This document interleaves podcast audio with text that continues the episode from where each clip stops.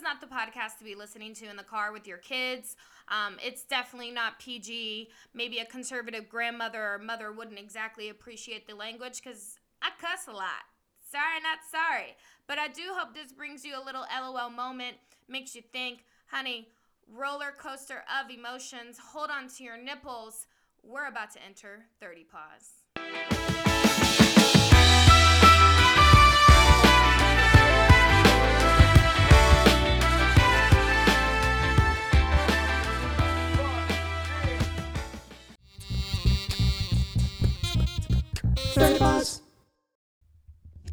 Welcome back to 30 Pause.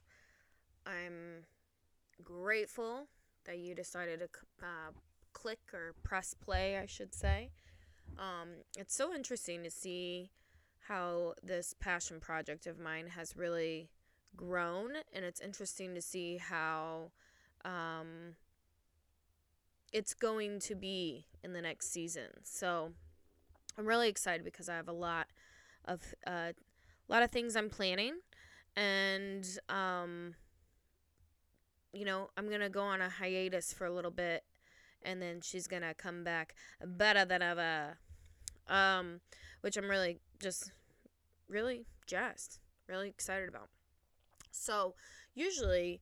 Um, throughout this, you know, creative process, what I do is like I create um, outlines essentially or show notes, I call them, um, where it's literally just an outline of what I'm going to hit on and discuss and what have you. Um, but with this episode, I'm doing things a little differently. Um, she's she's going rogue. Um, no, I'm kidding. I am deciding to purposefully um, not create show notes, um, not create my outline that I typically do, um, because I thought, well, this is going to be a show that's probably a two parter um, because I'm going to be sharing my phases of 30 pause moments with you all. And I really just kind of wanted to get right into it. So we're not going to be releasing the particles today. We're not going to, um, I'm not going to be filling in you in on what's really good. Um, you know, we're not going and doing those those typical 30 pause segments. I'm just to go straight there. So, um kind of where I got roller coaster of emotions is really my experience, I guess, and ride of how I I started my 30s. um so that's that's kind of where I, I came up with that because I was such a and I you know I'm not gonna lie I still am a roller coaster of emotions I'm just able to articulate and manage those emotions a lot better than I used to. Um, so there's that. So um, think of this these next few episodes as uh, a roller coaster, you know, and we're gonna go up. And you know, before you go down the big hill of the roller coaster, you kind of you hear that tick tick tick tick tick tick tick of that roller coaster going up, and you're like, okay, my stomach's gonna be in my mouth in like four seconds. Okay, I got this. Um, I love roller coasters, but that anticipation of getting up there is kind of how I want to share my story with you guys. Um, so, where to start? Let's just start at that tick, tick, tick position, right? Um, before I turned 30, I was um, living by myself. I always have lived by myself pretty much. Um, I was living by myself. I was just uh, hustling, honey. She was, I mean, I had like four jobs. I was freelancing, teaching, bartending. Um, if you name you name it, I did it. You know, I lived, um, and I had to live that way because I would just, you know, I had to make ends meet, and so I'm not shy of having multiple jobs, and I'm not one to shy away from hard work. So I was like, honey, I'm a Capricorn. I know what hard work is. I know what I know what that entails and it's kind of intuitively how I roll. Um especially at this time in my life. So, um I you know, I turned 30. I'm kind of at a point where I'm just a little I'm floating, really. You know, I've I've tried a few different careers that just didn't work out or pan out. Um, I was at a position where, you know, I was just floating. I, w- I really didn't have a direction. Um, it's funny because every time I spoke with a male that was a little bit older than me, he was like, Don't worry. Once you hit 30, things really start to fall into place and make sense. And that was like literally the opposite of what happened to me. I felt like, well, by the time I was 29, 30 years old, I was like, I have no idea what I'm doing. I'm literally just waking up and flying by the seat of my pants, um, making it work, making ends meet, but boy, am I working a lot. Um, I was getting in a lot of, you know, I guess situationships. Um, I was definitely dating people way below my standards that I have now. Um, I think out of just pure curiosity, boredom, and loneliness. Um, if all three of those uh, make sense as to what I was doing and why I was doing, um, it was just not. I was just not really in a good good place. So um, that was me at thirty. Everybody telling me, "Oh, everything's gonna start to make sense and fall into place," and I was like, literally the opposite of that spectrum. I was like, I don't really know what I'm doing anymore. And it was just a lot of um, poor choices on my part. And I think my my favorite mistake, not to, you know, quote my girl Sheryl, but um, it was a costly one too. So I am out with a friend, a girlfriend. We are across the bridge. If you um, live in the Tampa Bay area, there's a big old bridge that separates Tampa to St. Pete, and I was in St. Pete.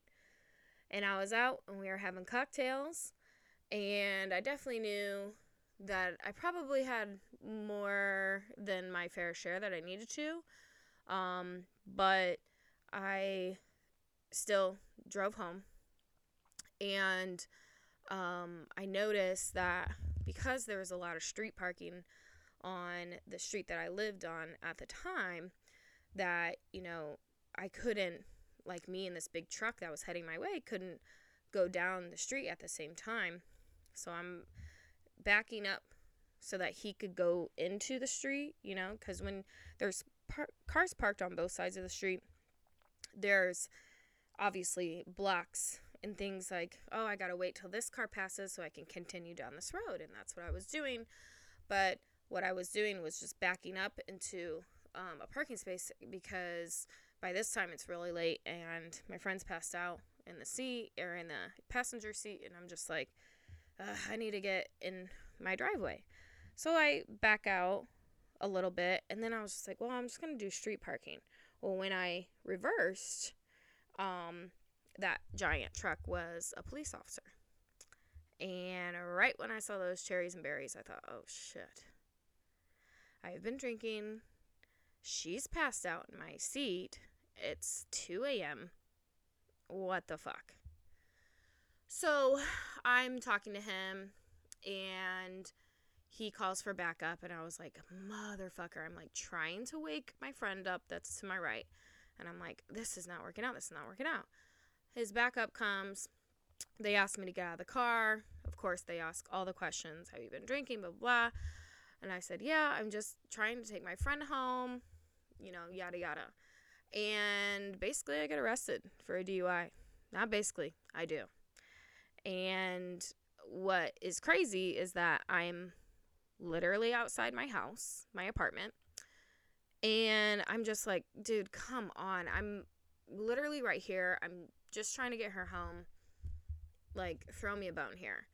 Um, but my Australian accent Florida police officer was not having it. And he was like, Nope, you're coming with me. So I'm in the back of the cop car, and all I'm thinking to myself is, I cannot believe this.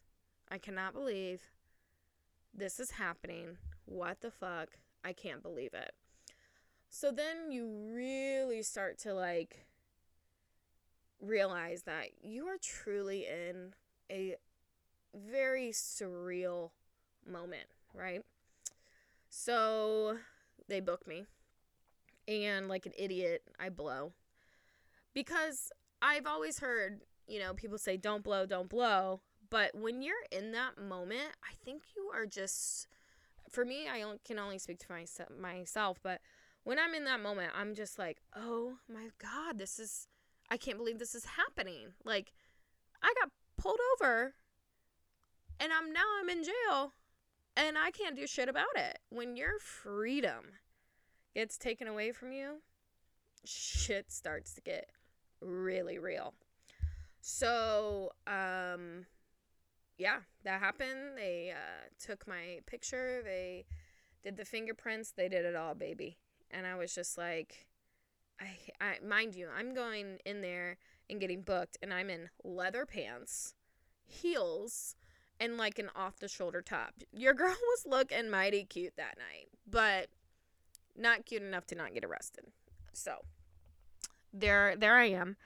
And they make me change. And when you go to jail, you have to wear these big old granny panties and they're, you know, very thin sports bra and honey, orange was not the new black, let me tell you. Um, but I had to change and I had to go into holding. What's crazy about this jail is that holding is like women sit over here, men sit over here. So men were still around me, but I was in the holding where the ladies were, right? At this moment in time, I'm like, I just, they allow you to get like three numbers out of your phone. So I get three numbers out of my phone and I'm like, I just, I need to make a phone call. I need to make a phone call. I need to make a phone call. Well, by this time, it's like 4 a.m. or something. I'm guessing because it's not like I remember um, the exact time. But, you know, it's very early in the morning. So, um, nobody's really making phone calls or allowed to make phone calls. And they were doing like a shift uh, change in regards to um, their COs and things like that. So, I was just sitting there. Well, you, when you're a nervous wreck, or when I'm a nervous wreck, I should say, um, I instantly get really nauseous. So this only has occurred twice or maybe three times in my life, but when I'm like incredibly anxious, I throw up. And so I was like, oh, I'm going to throw up. And I'm not one to like really throw up a lot. I rarely ever get sick, right? But I'm I'm at I'm at the jail and I'm like, oh, I'm gonna throw up. Oh, I'm gonna throw up. I'm either gonna throw up right here in front of everybody, or I gotta tell the CO that they gotta let me in the bathroom because I'm gonna throw up. So I finally get my phone call. Um, my friend that was passed out uh, in the passenger seat next to me. Um, I call her and she was just like, I'm not buying minutes, but I already bailed you out. So when you're in jail, um, you can make your phone call, but then if you want to make more than one phone call, whoever is on the receiving end of that phone call needs to buy literally minutes in order for you to talk on the phone. So I actually, um, I actually get, um, I get her number, I get my girl Jackie's number, and then my dad's number. And I thought, dad's the last resort because uh, he's up north. It's not like he can do anything, but I knew that Brianna and Jackie um, would um, would definitely answer their phone, and they did. So she answered her phone. She tells me she she's already posted bail. Wonderful, thank you. And then I call um, Jackie, and she's like, Heather, and I'm like, uh, yeah, girl, I'm in jail. I need you to come get me this is Brianna's number. I need you to call her, make sure everything's good to go with bail, get me the fuck out of here. By this time, uh, we're getting all sorts of crazies booked, right? All sorts of crazies booked in jail. And I'm just like, it was truly the worst eight hours of my life. But now knowing what I know now, the fact that I was only in there for eight hours is like, an absolute Christmas miracle. It's the minimum amount of time that you spend in jail when you are charged with a misdemeanor DUI, like myself. I just want to say also that not a proud moment at all, but I share this because it's a part of my story and I can't feel any more shame or guilt or any of it anymore. So if there's going to be a release the particles, it's in this episode, it's truly that. Um you know, and when we share these stories, when we share our our lows, our heartbreaking stories, our our absolute, you know, most vulnerable times, I think that, you know, in the words of Brene Brown, she just really says it cultivates meaningful connection. And I hope I can do that by telling you all of this. Um, at any rate, back to me being in jail. So I'm able to kind of call my friends and make sure things are moving, the needle is moving, and they're getting me the F out of Dodge. Um, meanwhile, I have um, a pregnant meth addict that will not leave me alone, um, continues to talk to me. Meanwhile, I'm going back and forth um, to and fro um, the bathroom, consistently throwing up because I'm an anxious, nervous, anxiety ridden mess. And I haven't slept. Slept. So I'm also exhausted. So all of those combined equals an absolute mess of me, of a person. So, um, you know, I remember when they were like, "Oh, it's breakfast time," and I'm like, "Bitch, I can't eat. I cannot eat when I'm a nervous wreck. Let alone, I don't want no bologna sandwich. No, thank you. And government cheese? Oh, bitch, no.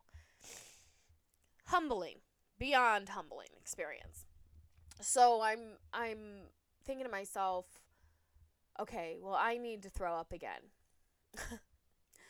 Because just thinking about that makes me want to throw up. So I walk over to um, the CO desk and I said, I need to go to the bathroom. I'm going to throw up again. And he goes, he gets real snippety and he's like, hold on. And I was like, I'm literally going to throw up right here if you don't let me go to the bathroom, sir. And he didn't like that at all. So he said, Well, now you're not going. Sit down. So I'm thinking to myself, my mouth is watering. So I'm the type of person, I know when I'm going to throw up because my mouth won't stop watering. It's just like, it's, you just know that feeling, right? So I'm like, oh my God, oh my God, oh my God. I'm going to throw up again. I'm going to throw up again. So then, you know, they're passing out sandwiches and homegirl who will not leave me alone. I've literally like gone up, went to another seat, sat down. She's following me. I'm like, oh, this is just absolutely unreal. Right? I'm just like, I can laugh about it now, but it was literally it was it make it makes for a great scene. That's all I'm gonna say. I definitely would love to um, kind of reenact this experience on screen one day. Um, but at any rate, I'm thinking to myself, well, she's probably easy to convince. So I'm going to trade this sandwich and give it to her if she allows me to use her phone call because not only did I piss the C- CO off and telling him like, dude, if you don't let me in the bathroom, I'm going to throw up. Um, apparently my tone was something that he did not appreciate. Um, but he was also I tried to make a phone call right after that just to like get up and get away from this chick and he go he goes, "No, you need to sit down." So I couldn't even make another phone call. So I was like, "Motherfucker." Literally. So I'm thinking to my head, "All right, and you know, you get real creative when you're in dire straits, let me tell y'all." So I'm thinking to myself, okay, I'm going to give homegirl my sandwich, and I say that term loosely, homegirl.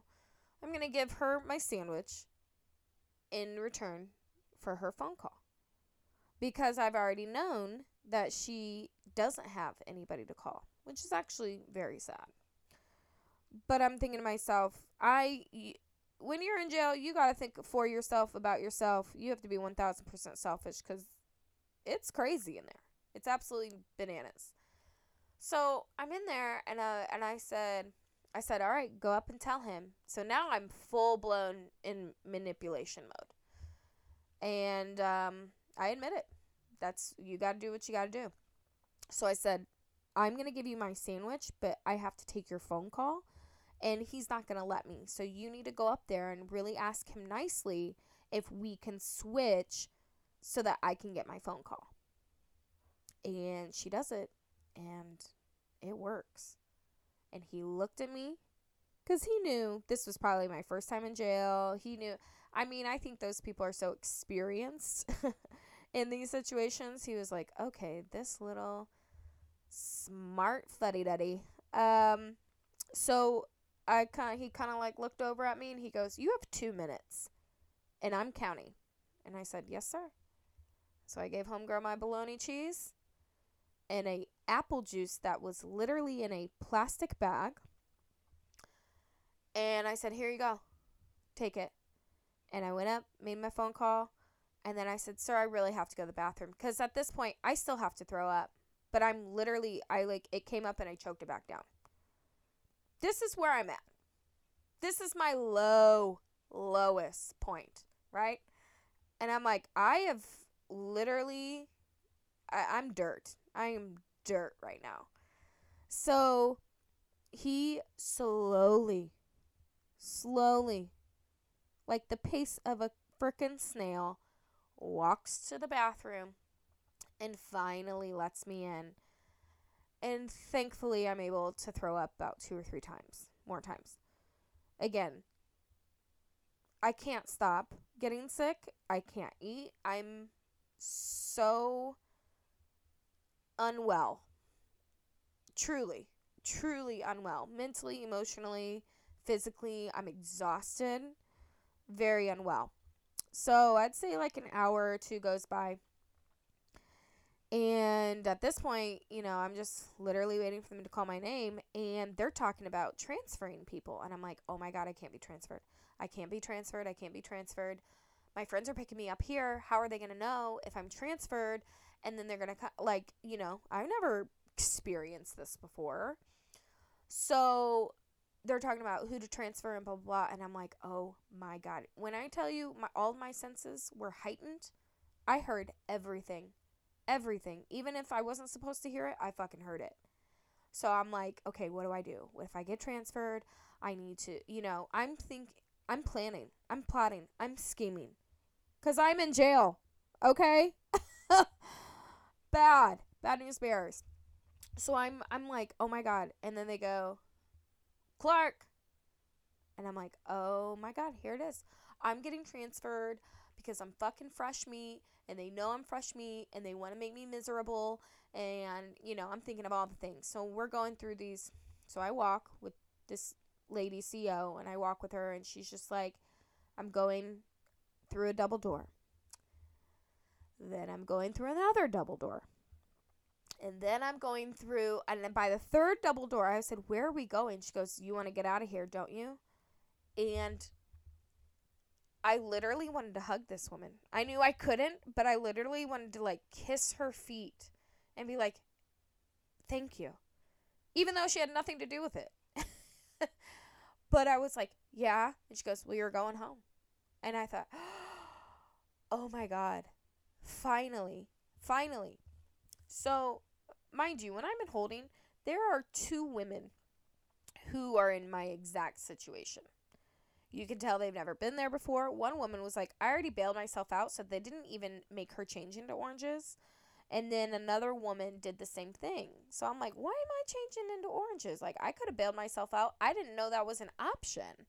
You know, I was like, take all my money out of my account. I have to go. But that was I didn't know that was an option. Again, everything happens so fast. It's so surreal.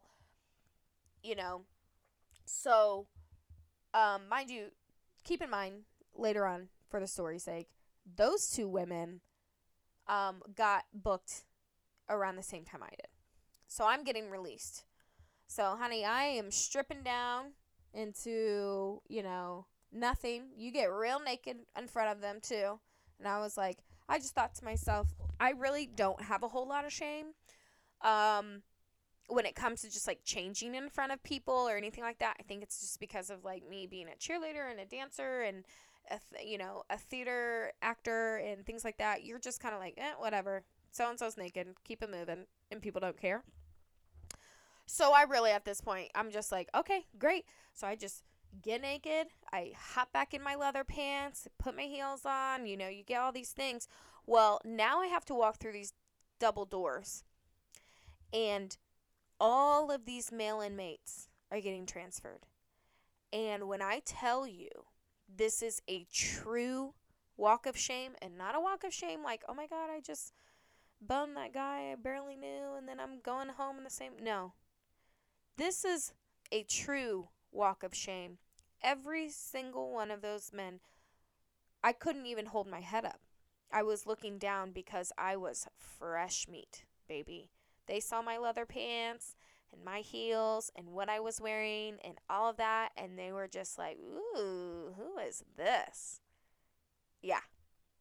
They were definitely having some thoughts in their head, and I could literally feel it like intuitively.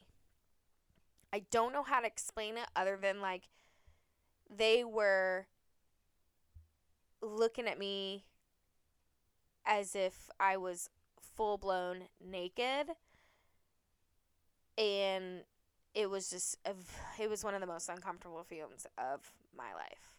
So a true walk of shame.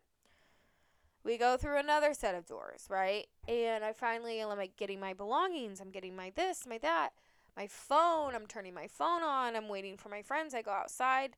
I'm finally outside. I'm free ish, right? Okay, so I'm waiting for Jackie to come. And I'm just happy I'm not in there, right? Well, there's the other woman who is in who is in jail with me um, she is she gets out too, and she was like, "No, no, no, no," and I was like, "What's going on?" And she goes, "My phone's dead," and I was like, "Oh no." And she just starts telling me her story about how she's supposed to leave to see her family in California in two days, and she spent that money to bail herself out of jail, and she doesn't know what she's going to do. And, you know, we're just kind of exchanging stories, and my heart just broke for her. And yes, we made mistakes. We made bad, bad choices, right? But we just kind of got each other, you know? And I felt so bad for her that her phone was dead, so she had no way of getting home. So the least I could do was get, get her an Uber. So I was like, I'm going to Uber you home. Like, where do you live? Like, give me your address. She's like, no, you don't have to do that. I'll figure it out. And I was like, no, you're not going to be able to figure it out. And you need to go home. And we both need a shower. And we need to sleep. So I got her an Uber. And finally, Jackie comes. And I have a Starbucks coffee and a protein box in the back seat waiting for me. And that is a dipper right there couldn't drink barely drink the coffee and or eat because I was just such a wreck. But her and her husband just let me cry, let me vent, and they took me to their apartment at the time. And she's like, "I'm just going to run some essential oils in the steamer and then I'm going to I'm going to run you a shower." And I was like, "Oof. Thank you." because I'm dirty, I'm exhausted, I'm tired. So I literally washed the jail filth right off of me. And um I fall asleep for like uh, 2 or 3 hours. And then I wake up to my friend saying, hey, um, we got to go get your car because they impounded it. And I was like, what? But I was home. Like, they should have just left it parked on the street because I was home. And he was like, no, they impounded it. And we have to go get it because the longer it's there, the more money it's going to cost. And I'm like, oh my fucking God. Like, well, how much is it? Blah, blah, blah. And this is a true testament to friendship. He was like, don't worry about it. I have the money. We just have to go. So I get my car out of the, I don't know, impound or whatever. The tow company. Whew, they make a fucking killing. Because I think that was a little shy of $500 just to get my car back. So and I'm and I'm saying that number because eventually I'm going to tell you how much all of this literally cost me on a monetary level and it's sickening. Okay? But um so I I get back to their apartment. I don't drive. Jackie drives. Her husband drives me back. She drive I think she drives my car back. I think that's how that went. I'm still just like I'm literally incapable of like functioning. I'm just so I'm I'm just such a mess at that point. And um I'm finally able to like maybe eat a little and I was like I really need to go back to sleep. So at that time Moana came out and I I was like, "Oh, I did want to watch this, so I'm to I'm you know, I'm to watch this movie, I guess right now." And Moana will always hold such a special place in my heart because when I was going through this, and even a couple weeks and a month later, I was still very depressed. And I literally watched that movie on fucking repeat for months after my absolute lowest of lows on the emotional roller coaster. And so it's funny because at this point, you know, like I said, by the time I was like 29 turning 30, I was still again, we're on the roller coaster, right? And so I'm still going up and I'm tick tick tick tick tick and I'm up, but by the time I'm charged with my DUI, I'm whoom all the way down the fucking hill. And you know, shit happens and roller coasters get stuck and I'm stuck down the hill now. So I'm like, okay, literally down on the lowest of lows and now I feel stuck. Do you know what I'm saying? So that I guess that's the best way to put it. So um shout out to the creators of Moana. You actually were able to like create a happy place for me for the 2 hours of my deep deep depression. Um so I mind you, I still have to go to work on a Monday morning as if nothing happened. And I'm a professional and I'm actually a very private person in a lot of ways. Um, especially when it comes to myself, my personal life, my relationships, that sort of thing. So I really was um, what I did was I called my colleague who is also my friend and I told her what happened, and she goes, "Wow, okay, all right, um, this is this is the game plan. This is what we should do. Um, let me know what I can do to help, but we got to finish out, you know, this summer and on the assignment that we were on, and um, we got to make it work. And I'm here for you. And you know, there's friends and people that are like, yes, I'm here for me, here for you. And then th- those are like your ride or dies. And I'm so fucking lucky. I have like three or four like ride or dies at this time in my life. And I'm like, what did I do to deserve such awesome friends? Um, and I just get a little verklempt just thinking about it because, you know, mind you, I'm thousands of miles away from family. And when you are so far away from family, you really do create your second family and your friends. And um, my friends were my family. So I just, I'm so lucky to have and continue to have the support, even though me and my very close friends don't even live close together at all. So I'm I'm definitely lucky in that uh, category. But um, you know, I finish out this summer. I make it work. But I also am in a position where like you have to get a particular license and you have to go through all the legal stuff, mind you. So I called um, a friend, actually a previous employer. She is an attorney and her husband is a judge. And I said, Can you meet me at Starbucks? I'm in a pickle. So I call her, shamefully tell her what happened. Um, thank God she was so just empathetic and understanding and all of that. And um, she gives me a recommendation to an attorney that I should hire. And I was like, dang, I really wish I could just have you. And she's like, I'm not a criminal attorney. And if you didn't blow, I would totally take your case. And like, I could, I could do it. But you did blow, which is an admission of guilt. So this is going to be a tough one. And I'm like, great, awesome. Love it. So the first attorney I go to, he literally almost like just he the way he's talking to me makes me feel even worse because when you're in these low situations and you made the mistake, nobody can beat you up more than you have beaten yourself up.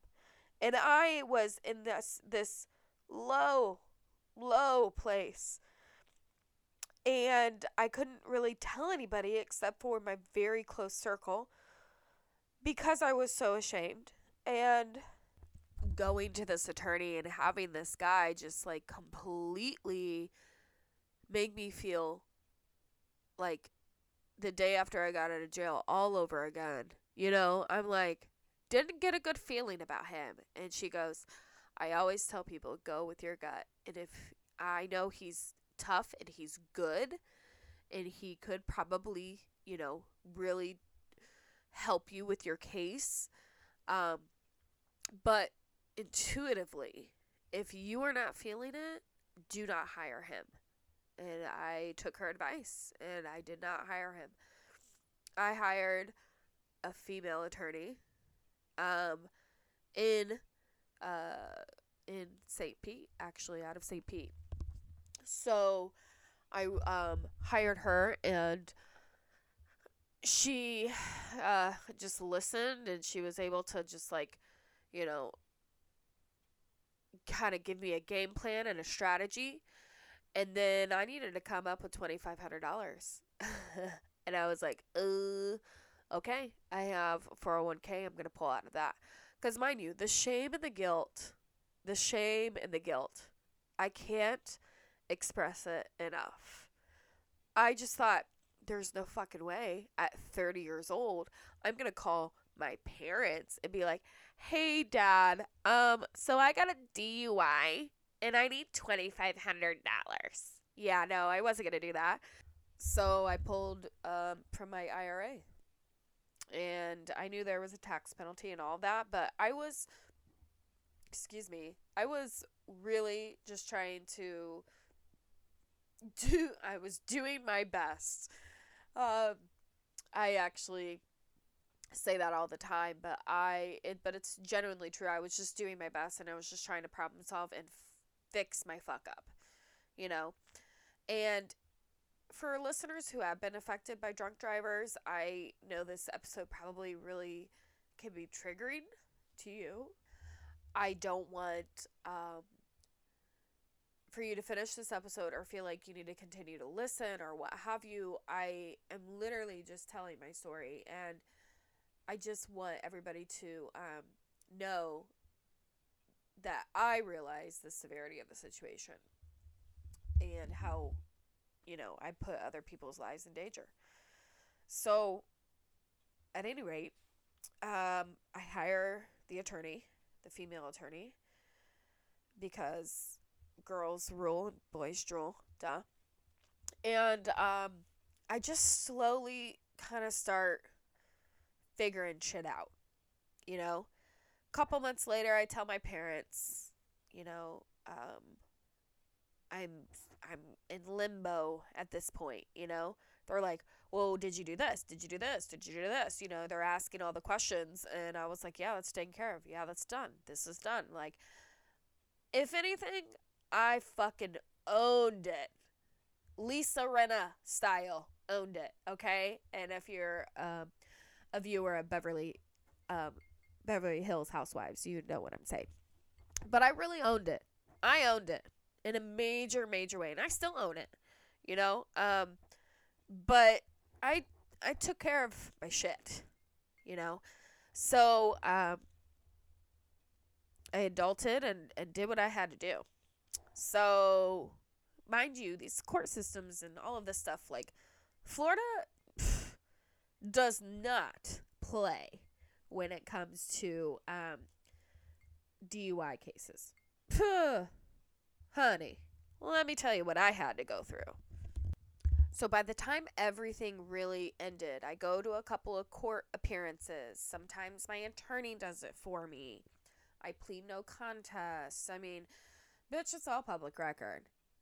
And one day, maybe I'll just put my mugshot on an actual mug or t shirt because my mugshot says, Don't mess with me, bitch. But also it says, I can't fucking believe this is happening. I mean, it's actually an iconic picture. Again, I can laugh about this now because I find the comedy in it. But then I was like, oh, shame. but at the same time, you go through all of this and you go through court and you da da da da da and you know, I this this choice I made, this bad choice I made was it was crazy how the the consequences truly trickled down. I lost a I got hired for a job. I lost that job because of it. Um I was fired from that job because of it. Like I then the same day I did get fired from that job was the same day I applied for the job downtown at the uh, Performing Arts Center. Um which was a complete game changer for me too in a lot of ways. So it's funny that one, you know, opportunity, I should say, that didn't go so well led to one that went really well. But at any rate, I um at the same time, this is I would say sep- uh, September, October timeframe or what have you, and um, somebody bought my building and my um, shitty lease was not upholding and basically they're like you have one month to leave like we're terminating your lease early and there's nothing you can do about it. And i was like okay great so now i'm i'm literally trying to find a new job find a new home and i'm dealing with my legal issues low. Again, I'm still stuck on that roller coaster, y'all. I'm still stuck at the bottom. I'm still stuck at the bottom here, right? And oh, a hurricane's coming. okay, yeah, let's just take shelter and figure it out. Okay, got it. So I end up uh, living for a very sh- few, short, short amount of time. Um, living with a, another girl I know in the middle of the hood I ain't gonna lie. Um, but I've lived in the hood before, so I was like, I ain't scared. Like, let me just fucking do my shit, mind my business, and carry on. You know? Um, and then the hurricane comes, and we are literally out of power for like a week. Thankfully, I have a really special and amazing friend that I met in college, and I stayed with her and her parents up in northern Tampa um, during the hurricane because they're like, you have nowhere to go. Like, come stay with us. Funny enough, her dad was a criminal lawyer for a very long time. Now he is a judge. So it's hurricane time, and I'm like, so I have this going on. And he was like, what? Why didn't you call me? Why didn't you know? You have people are like, why didn't you say? Why didn't you? I could help you. Like I could do. You know you, but you don't think of it when you're in the thick of it. You know what I mean? Like you don't think, oh, let me call my friend's dad.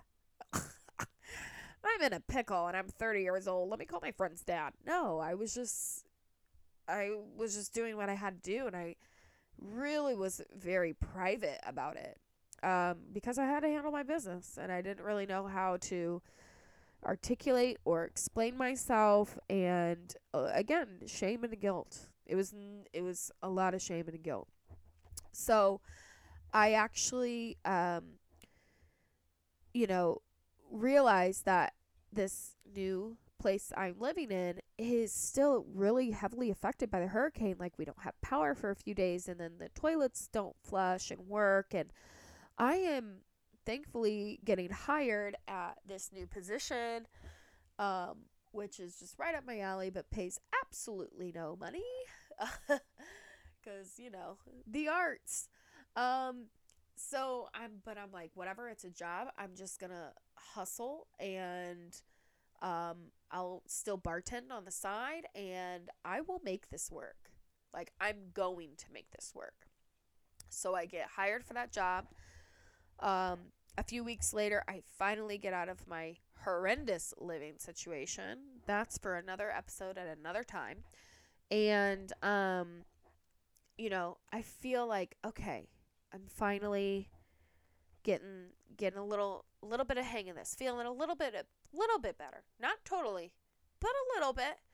So now at this point on the roller coaster, I'm starting to go back up another hill.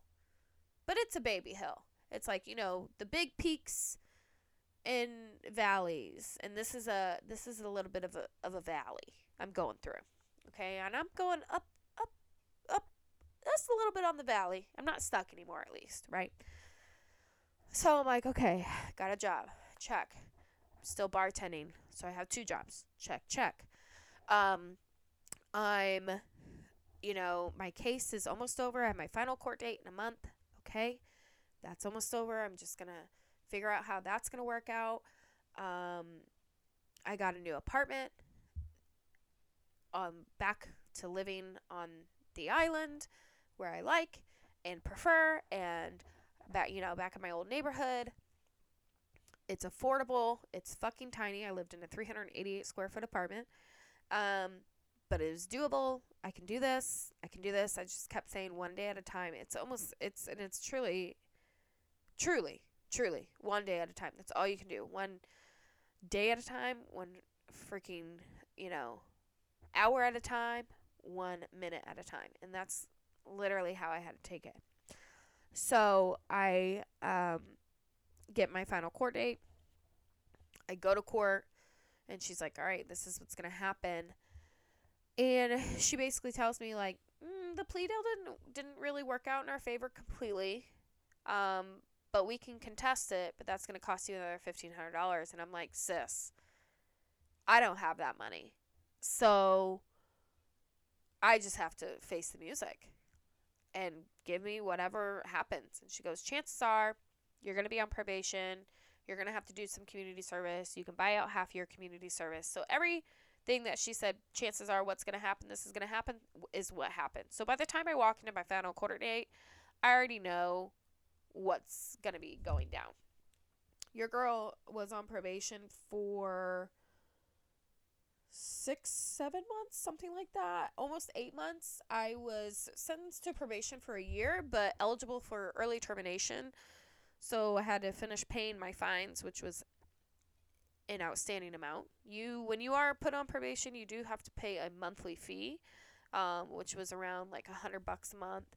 You have to. I paid out half of my community service. I still had to do the other half of my community service. I had to do DUI school. I had to take online classes. I had, I mean, a laundry list of things I had to do.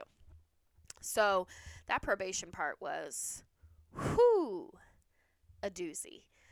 Um, so I'm finally getting the hang of it, but then they're like, oh, yeah, you're not going to have your license until, you know, what they tell me? December 2021 or something like that. And I was like, what? That's a long ass fucking time. That's years. That's I'm not going to have my license for years. And they're like, you can have your license if you A, B, and C basically pay an ass ton of money um, that I did not have monthly just to have a certain amount of kind of insurance and all of that. And I was just like, I can't do that. So thankfully, I lived really close to work. Uber and Lyft was an option. My car was paid off. I was just making it work, you know? And that's exactly what I did. And I am just so incredibly thankful again for my friends and now my colleagues at this time who, you know, even before I got hired, I was like, hey, I just want to be completely transparent with you because with my last job, I was told to not be, and that cost me the job. um, so I just want to let you know this is where I'm at. This is what's happening in my life, and I just want to be upfront. And she goes, Okay, I appreciate that. I really don't think that's going to be an issue, um, but I will let you know. So, getting that phone call saying it's okay, we're going to hire you anyway, I cried.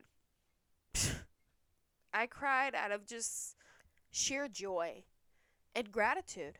Really not joy, because I wasn't experiencing joy. I should just say out of sheer gratitude. Eh, have you ever been so thankful you cried? I have. And that was that moment. And it gets me verklempt. Just thinking about it now. So when you are in these moments of sheer gratitude, but also you are at your you're right you're at the valley. Things are really starting to look up, but you have work to do and money to pay that you don't have, you start getting resourceful because I didn't really have any other choice, you know? I'm a grown ass woman. I made a mistake and I have to clean it up. And I have to just get it done and do what I have to do. And that was my 30 pause moment, you know? this was one of them. And that was it. Just being at your absolute lowest and getting support from friends and being able to actually think outside the box a little bit and just get really, really fucking resourceful. Because that's what I had to do. You know? So I'm finally working a steady job that provides me um, shitty pay, but insurance and all the things you need as an adult, right? I'm working uh, evenings and weekends, bartending, um, Ubering back and forth as much as I can. Um, I have friends in the midst of this all that are like, yeah, I'll pick you up. I'll give you a ride. You don't have to Uber, things like that. Just like those little kind gestures I will always do for others because I know what it feels like to be, you know, on the fritz and in a bad place. So that is my phase one of my 30 pause moment. I actually have three phases. And so I'm going to continue on and share um, and my other phases, I guess you would say. I think this is like a three parter, maybe. I don't know. We're just gonna keep going. Um but I'm gonna give you a little bit of break right now. Let that all soak in. And I really appreciate you listening to my story and um, I hope that you're able to connect, even if it, there's, you know, not crazy parallels to the actual situational things that happen, but to you know moments of when you're just at your fucking lowest and you have to rely on your instincts, your resourcefulness, and a really fucking badass crew of friends and support that I had. Because without my family and friends' support through this process, definitely wouldn't have made it. So, thank you all so much for joining me, um, for riding this ride. We're still on the in the valley. We're going up another hill. We're not quite there, but thanks for hopping on the emotional roller coaster of my 30 pause moment. 30 Paws.